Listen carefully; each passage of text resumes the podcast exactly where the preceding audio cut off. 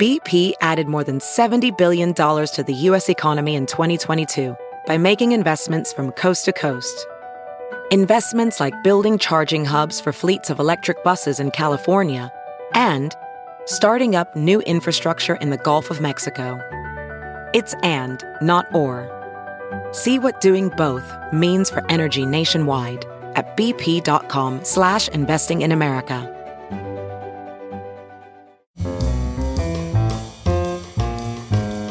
This is Merriam-Webster's Word of the Day podcast for Saturday, October 10th.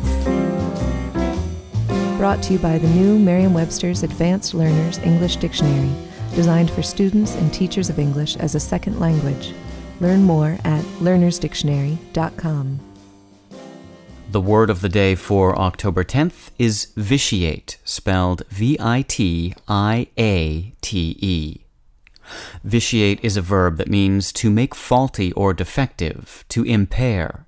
It can also mean to debase in moral or aesthetic status. Finally, vitiate can mean to make ineffective. Here's the word used in a sentence. Some feared that the superintendent's decision to reinstate the students would vitiate the authority of the principal, who suspended them in the first place. Vitiate is one of just a handful of words in English that descend from the Latin noun vitium, which means fault, vice, blemish, or crime.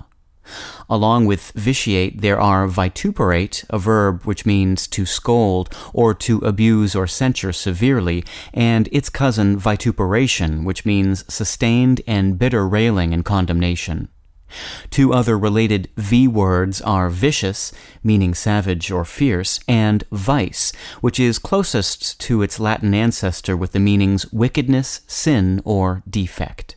I'm Peter Sokolowski with your word of the day. Thanks for listening.